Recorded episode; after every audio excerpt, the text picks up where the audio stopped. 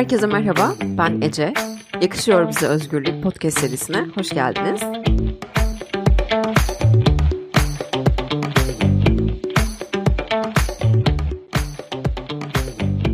Herkese selam.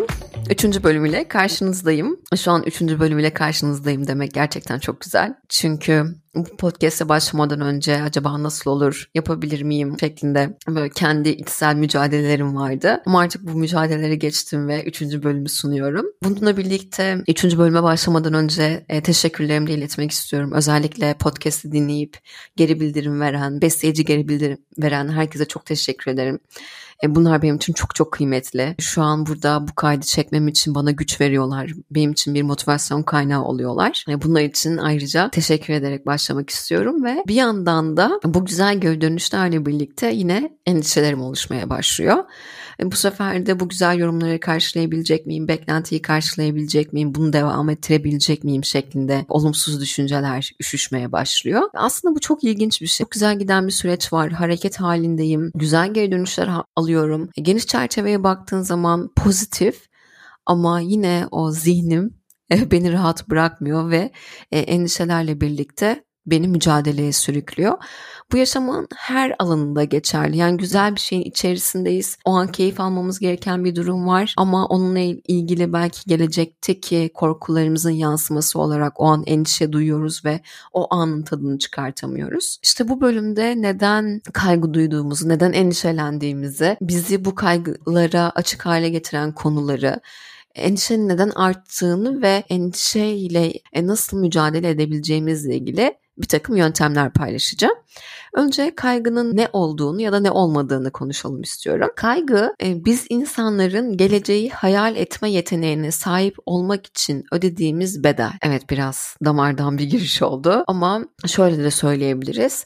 Gerçek ya da hayali tehditlerimize verdiğimiz tepkinin ürettiği içsel uyarı hisleri. Yani olumsuz beklentilerin hem zihnimizde hem de bedenimizde vücut bulmuş hali diyebiliriz. Yani zihnimiz sürekli kötü sonuçları düşündüğü için, sürekli kötü hesaplamalar yaptığı için kendini ister istemez tehlikede hissediyor ve bu da bilişsel korku duyguları, titreme, hızlı kalp atışı gibi e, fiziksel davranışlarla vücuda rahatsızlık veriyor ki tetikte olsun vücut. Çünkü tehlike var yani tehlikelere karşı dikkat çekmek istiyor. Aslında onu harekete geçirmek için bir teşvik edici rolü var kaygının. E, bu açıdan baktığımızda güzel bir şey gibi duruyor ve hatta ara ara da e, duyduğumuz o kaygıların e, güzel bir yönü var. Çünkü o noktada hissettiğimiz adrenalin bizi olduğumuzdan da üretken yaparak e, bize iyi geliyor.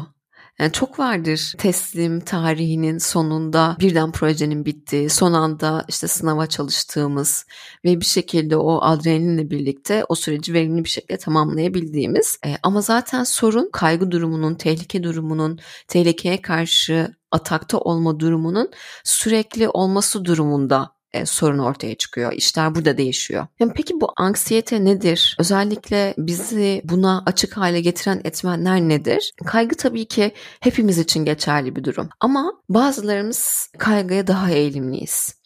E, burada özellikle genler veya mizaç nedeniyle açık hale gelmiş olabiliriz. E, ya da içinde büyüdüğümüz aile ortamında bunu öğrenmişizdir. İşte bunlar da bizi e, kaygıya açık hale getiren önemli nedenlerden biri. Özellikle genler ve içinde bulunduğumuz, içinde büyüdüğümüz ortam. Anksiyete son dönemde dünya çapında önde gelen zihinsel sorunlardan biri. Bunu çok duyuyoruz. Anksiyete bozuklukları, duygu durum bozuklukları. Bunun en büyük nedeni olarak da yani yine bizi açık hale getiren bir konusu olarak da şu gösteriliyor. Hızla değişen ekonomik ve kültürel değişimlere ayak uyduramamamız. Bunların getirdiği birçok belirsizlik yüküyle mücadele ediyor oluşumuz. Belirsizlikler tamamen anksiyetenin temel kaynağıdır diyemiyoruz ama belirsizlikler özellikle anksiyetenin gelişebilmesi için, anksiyetenin var olabilmesi için çok uygun bir zemin hazırlıyorlar. E, diğeri ise stres.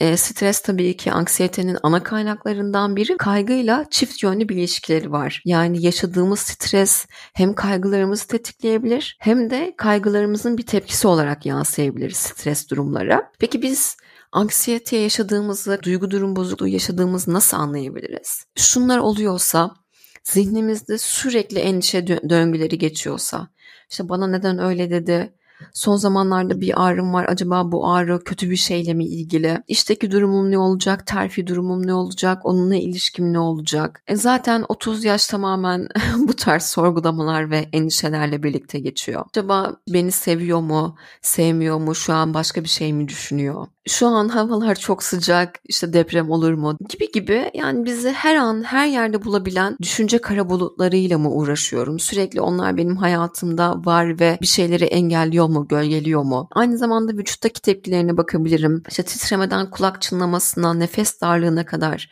ya da kalp çarpıntısı gibi e, fiziksel rahatsızlıklarla da kendini gösterebilir. Peki bu neden oluyor? Yani bunun kaynağı nedir? Biyolojiksel olarak bunun tanımlaması nedir? Aslında kaygının nedeni bizim gelecekle ilgili düşünebilme, plan yapabilme, hayal edebilme kapasitesine sahip olmamızdan kaynaklanıyor. Yani bu tamamen bir insanlık sorunu.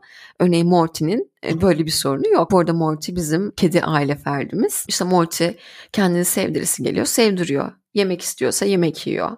Uykusu varsa rahatsız edilmek istemiyor gibi anlık etkisini gördüğü bir takım eylemleri var. İşte arada kendi hayatında belki bizim neden böyle davrandığımızı sorguluyordur. Bir takım küçük alışkanlıkları var. İşte oyun oynamak istediğinde sevdiği bir topu var onu, bize, onu bize getiriyor. Ya da işte mama istiyorsa özellikle yaş mama istiyorsa bir ince bir sesi var onu yapıyor ve bizden yaş mama istiyor gibi anlık basit bir hayat döngüsüne sahip. İstediği bir şey var onu alıyor alamıyorsa onun için mücadele ediyor. Ödülleri, tüm sorunları bu anı ilgilendiren basit bir hayatı yaşıyor. Ama biz insanların yani hayvanlardan ayrılan zaten en önemli yeteneği, insanı insan yapabilen yeteneği gelecekle ilgili e, fantazilere sahip olması, planlama yeteneğinin olması. Bu harika bir yetenek. Tabii ki de bu yeteneğin bazı bedelleri var. Yani bu kadar güzel bir yetenek de zaten bedelleri hak etmiyor mu? kesinlikle hak etmiş ve işte burada ödediğimiz bedel de bizim için kaygı oluyor. Yani bizim hayatımızda yaptığımız seçimlerinin çoğunun ödülleri ileride. Yani şimdi spora başlasan kaslı bir vücut için muhtemelen bir sene sabretmelisin. İşte şimdiden çok çalışmalısın ki daha sonradan bir terfi alasın. Yani bunun gibi birçok ödülü, sonucu gelecekte almak üzere tasarlanmış belirsizliklerle dolu modern bir dünyada yaşıyoruz. Aynı şey bizim sorunlarımız için de geçerli. Çoğunlukla gelecekteki olası sorunlar için endişeleniyoruz. Ya da hatta hayali sorunlar için endişeleniyoruz. Yani benim zaten güzel giden bir süreçte acaba beklentileri karşılayabilecek miyim endişesiyle mücadele edebilmem gibi ortada bir şey yok. Ama bunu tamamen ben yaratıyorum. Ve işin ilginç yanı kaygı yakın bir geçmişe kadar insanlık için faydalı bir şeydi. E, onu tehlikelere karşı tetikte tutan, böylelikle var olmasını sağlayan bir şeydi. Ama bu modern dünyada bizim mücadele ettiğimiz, üstesinden gelmemiz gereken bir şeye dönüştü. Beynin evrimleşme süreci yaklaşık 500 milyon yıla dayanıyor. 500 milyon yıl öncesinde evrimleşmeye başlayan beynimiz için bu tarz belirsizlikler, modern yaşamın yükleri yeni konular. Henüz bunlarla nasıl mücadele edeceğimizi de öğrenemedik. E, değişimin hızı da tarih öncesi ne kıyasla oldukça hızlı. Yani biz son yüzyılda otomobilin, uçağın, televizyonun, kişisel bilgisayarın, internetin, metaverse'ün gelişimine tanık olduk. Bu teknolojiler bizim hayatımızı çok kolaylaştırdı. Bayılıyoruz bu teknolojilere. Ama işte bu hızla değişen yeni dünyamızın eski beynimizde çelişiyor olması, bir uyumsuzluk yaratması bizde kronik stres ve kaygının temel kaynağını oluşturuyor. Dediğim gibi kaygının en büyük ikileme kaygı aslında olumsuz duygulara karşı bedeni ve zihni harekete geçirmek üzere var olan bir sistem. Bunun için tasarlanmış. Ama şu an yaşadığımız gerginlik bize o kadar büyük bir baskı oluşturuyor ki onu hissettiğimizde kaygı durumunda olduğumuzda hiçbir şey yapamıyoruz. Bizde sürekli bir kaçma isteği uyandırıyor sürekli bir çıkış yolu, güvenli bir yol arama isteği uyandırıyor ve bunlarla birlikte hareket edemedikçe düşünüyoruz, düşünüyoruz, düşünüyoruz. Kendimize resmen düşüncelerimizden bir hapishane oluşturuyoruz. Bir yandan da kaygı ne kadar uzun sürerse kronik bir duruma dönüşme olasılığı o kadar artıyor. Hatta bu kaygı durumu çok uzun süreli olduğunda beyin fonksiyonları üzerinde kalıcı etkilere bile sahip olabilir. Eğer çok yoğun kaygı ile ilgili sorunlar yaşıyorsak burada profesyonel bir e, destek alınmasını çok çok önemli buluyorum. Benim özellikle durmak istediğim taraf kendimi nasıl tedavi edebileceğim ya da benim bu durumun üzerinden e, basit ama etkili yöntemlerle nasıl gelebileceğim üzerine olacak. E, bunları nasıl yapabilirim? Birincisi kaygıya zemin hazırlayan şeyleri iyileştirebilirim. Duygularımın farkında olabilirim, onlar üzerine düşünebilirim, onları değiştirebilirim, dönüştürebilirim. Bunları biliyoruz. Çünkü görüyoruz ya da duyuyoruz. Çevremizde bunu öğrenmiş, hayatına bir meseleyi çözer gibi e, yaklaşabilen, sakin yaklaşabilen, ömrünü olumsuz duygularla tüketmek yerine andan keyif alan ve memnun kişilerin varlığını ki e, bu kişiler genellikle hayatında hızlı ilerleyen kişilerdir, hızlı ivme alan kişilerdir. Aslında bunu yapabilenlerin var olduğunu bilmek rahatlatıcı bir şey. Çünkü şöyle bir söz var eğitim bilimiyle ilgilenen Benjamin Bloom'un sözü. Dünyada herhangi birinin öğrenebildiği bir şeyi dünyadaki hemen hemen herkes öğrenebilir. Herhangi biri bunu öğrendiyse ben de bunu öğrenebilirim. Eğer yeterli zamanı ve enerjiyi ayırıyorsam bunu ben de yapabilirim. Bu güzel bir şey. Peki benim hayatımda yapabileceğim basit ama etkili yöntemler neler? İlki nefes egzersizleri. E, bunun diyafram nefesi olarak biliyoruz. Derin nefes alma egzersizleri yani. Belki hareketin kolaylığı bunun ne kadar verimli olduğunu hissettirmeyebilir. Ama bu gerçekten en etkili yöntemlerden biri çünkü hem bedene hem de zihne çift yönlü bir etkisi var. Yani anksiyete ile farkında olmadan hızlı ve yetersiz nefesler alıyoruz. Nefes egzersizi ile bu anlarda dikkatimizi tamamen yavaş ve derin nefesler almaya odaklıyoruz. Bu da endişeli zihnimizin kontrolünün bize geçmesi demek. Yani o an o olumsuz duygulardan kaçarak sadece nefes alıp verişimize odaklanmamız aslında bize o an bir rahatlama sağlıyor. Fiziksel etkisi de sinir sistemi üzerinde bir etkisi var. Yeterli hava alarak ve bunu yavaşça bıraktığımda parasempatik sistemi harekete geçiriyorum. Stres tepkilerini aslında dengeliyorum. Ki nefes alma teknikleri zaten uzun zamandır özellikle doğu e, kültüründe tüm esen esenlik geleneklerinin temelini oluşturur. Hepsi önce nefesi iyileştirmeye odaklanır. Yine nefesin dengedeyse ben de dengedeyim, zihnim de dengededir. Nefes gibi çift yönlü yüksek etkiye sahip olan bir yöntem daha var egzersiz yapmak. E, ben biliyorum ki kaygı aslında beni harekete geçirmek için e, bir takım enerji salınımı demek. Beni tetikte tutuyor. Orada ortaya çıkmış kaçmak için bir enerji var. Egzersizle işte bu ortaya çıkan enerjiyi bilinçli bir şekilde başka bir tarafta kullanıyorum. Yani düzenli fiziksel egzersiz yaparak yani bu kısa esnemeler de dahil olmak üzere her türlü aktiviteyi kapsıyor. Kaygı için en temel çare olarak gösteriliyor. Geçen bölümden de hatırlarsınız fiziksel aktivitenin enerji depomuzu fulllemek için en önemli kaynaklardan biri olduğunu konuşmuştuk ve tüm kaynakları yenilemeye de yardımcı olduğundan bahsetmiştik. Şimdi biliyoruz ki olumsuz duygularla mücadele eden bir rolü de var. Bizi duygularımız ve davranışlarımıza karşı kontrollü hale getiriyor.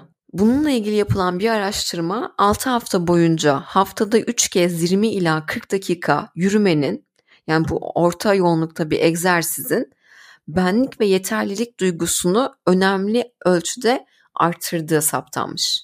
Bunun yanında fiziksel aktivite neler yapıyor?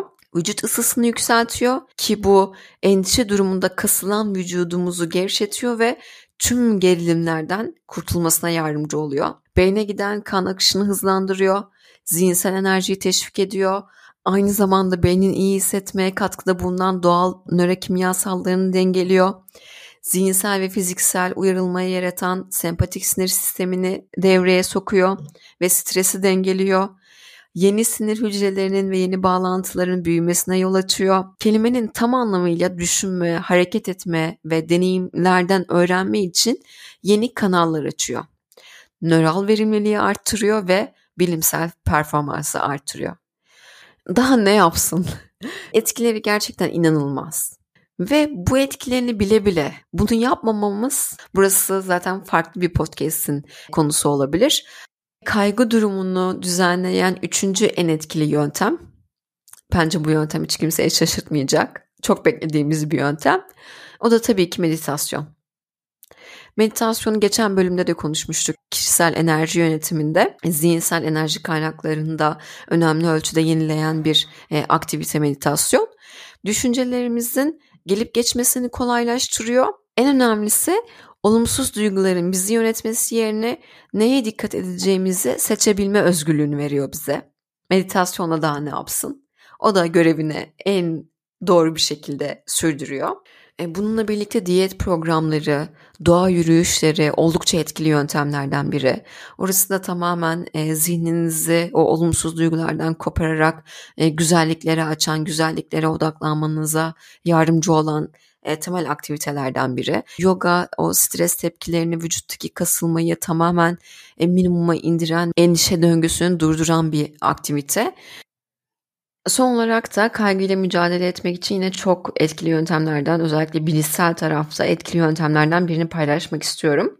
E, biz insanların sonuçları daha sonra alabileceği bir modern dünyada yaşadığından bahsetmiştik. Getirisi olarak sürekli belirsizliklerle mücadele ettiğimizi konuşmuştuk. Örneğin okulda çok çalışıyoruz ama bunun bize bir iş getireceğinin garantisi yok ya da işte gelecekte yatırımlarımızın artacağına dair bir garanti yok. Ya da bir randevuya çıktıysak o kişinin hayatımızın aşkının olacağının bir garantisi yok. Yani sürekli bir belirsizliklerle mücadele halindeyiz. Peki bu durumda ne yapabiliriz? Bunun en temel yöntemlerinden biri ölçümleme yapmak. Yani emeklilikte ne kadar paranızın olacağını bilemezsiniz ama her ay ne kadar tasarruf ettiğinizi ölçerek buradaki bazı belirsizlikleri kaldırabilirsiniz. Yine mezun olduğunuzda iş bulunmanızın bir garantisi yoktur ama şirketlere başvuru yapmanızın kadar şirketle görüştüğünüzü ölçebilirsiniz. Ki bunlar size bir takım fırsatlar yaratır ve yine buradaki belirsizlikleri bir ölçüde giderebilirsiniz. Yani ölçme eylemi bilinmeyen bir miktarı bilinir kılar. Bir şeyi ölçtüğünüzde durumdan hemen hemen emin olursunuz. Burada yapabileceğim en iyi şey mümkün olduğunca her şeyi yazmak. Aklımdakileri yazmak, planlarımı yazmak, yaptıklarımı yazmak, ölçmek ya da beni bekleyen işlerle ilgili alt kırılımlarını yazmak. Örneğin bu çok basit bir örnek olacak ama evi temizleyeceğim. Evi temizlemek çok büyük bir iş olduğu için zihnim onunla ilgili yapabileceklerimi gözünde canlandıramıyor. Ondan kaçmak istiyor. Çünkü onun için bilinmezlik bu. Ama şöyle yaparsam işte evi temizleyeceğim Nereden başlıyorum? Önce evi topla. İşte sonra bulaşıkları yıka, bulaşıkları makineye yerleştir, çamaşırları makineye at. Sonra süpür, sonra da yerleri sil. Az zihnim diyor ki tamam. Demek ki benim yapabileceğim işlemler bunlarmış ve ben bunların hepsini gözümde canlandırabiliyorum. E çok da korktuğum gibi bir şey değilmiş. Ben bunu yapabilirim diyor. Harekete geçmek için daha da hazır hale geliyor. Aslında küçük bir planlamayla zihnime bunun ne kadar kolay olduğunu hatırlatarak başlasam hiç böyle olmayacak. Ya özetle belirsizliklerin direkt olarak endişe kaynağı olmadığını ama endişe içinde çok uygun bir zemin oluşturduğundan bahsetmiştik. Bu nedenle hayatınızdaki belirsizliklere bir bakın. Sizin enerjinizi hemen özellikle odağınızı çalan belirsizliklere bakın. Ne sizde yük oluşturuyor? Ne yapmak istiyorsunuz ama ona bir adım atamıyorsunuz? Onları yeterince parçalamamışsınızdır, bölmemişsinizdir, ölçmemişsinizdir. Bu belirsizlikleri kaldırdıktan sonra çok daha hızlı ilerleyebildiğiniz, çok daha hafif hafif ilerleyebildiğinizi fark edeceksiniz. İlk başta bu belirsizlikleri ortadan kaldırmak, bu duyguları ortadan kaldırmak çok kolay değil. Zamanla bu duyguları, bu e, düzenleme durumlarını otomatik olarak yaptığınızı fark edeceksiniz. Ben bu bölümde anksiyete ile ilgili yapabileceğiniz, hemen hayatınıza alabileceğiniz yöntemleri paylaşmak istedim. E, tabii ki birçok alternatif de mümkün. Siz kendinize en uygunu seçip hemen başlayabilirsiniz. Bu konuyla ilgili herhangi bir sorunuz, yorumunuz varsa internet sitem üzerinden bana ulaşabilirsiniz. Instagram sayfam üzerinden bana ulaşabilirsiniz. Sizin yorumlarınızı duymayı çok çok isterim. Umarım bu bölümü sevmişsinizdir. Sonraki bölümde görüşmek üzere.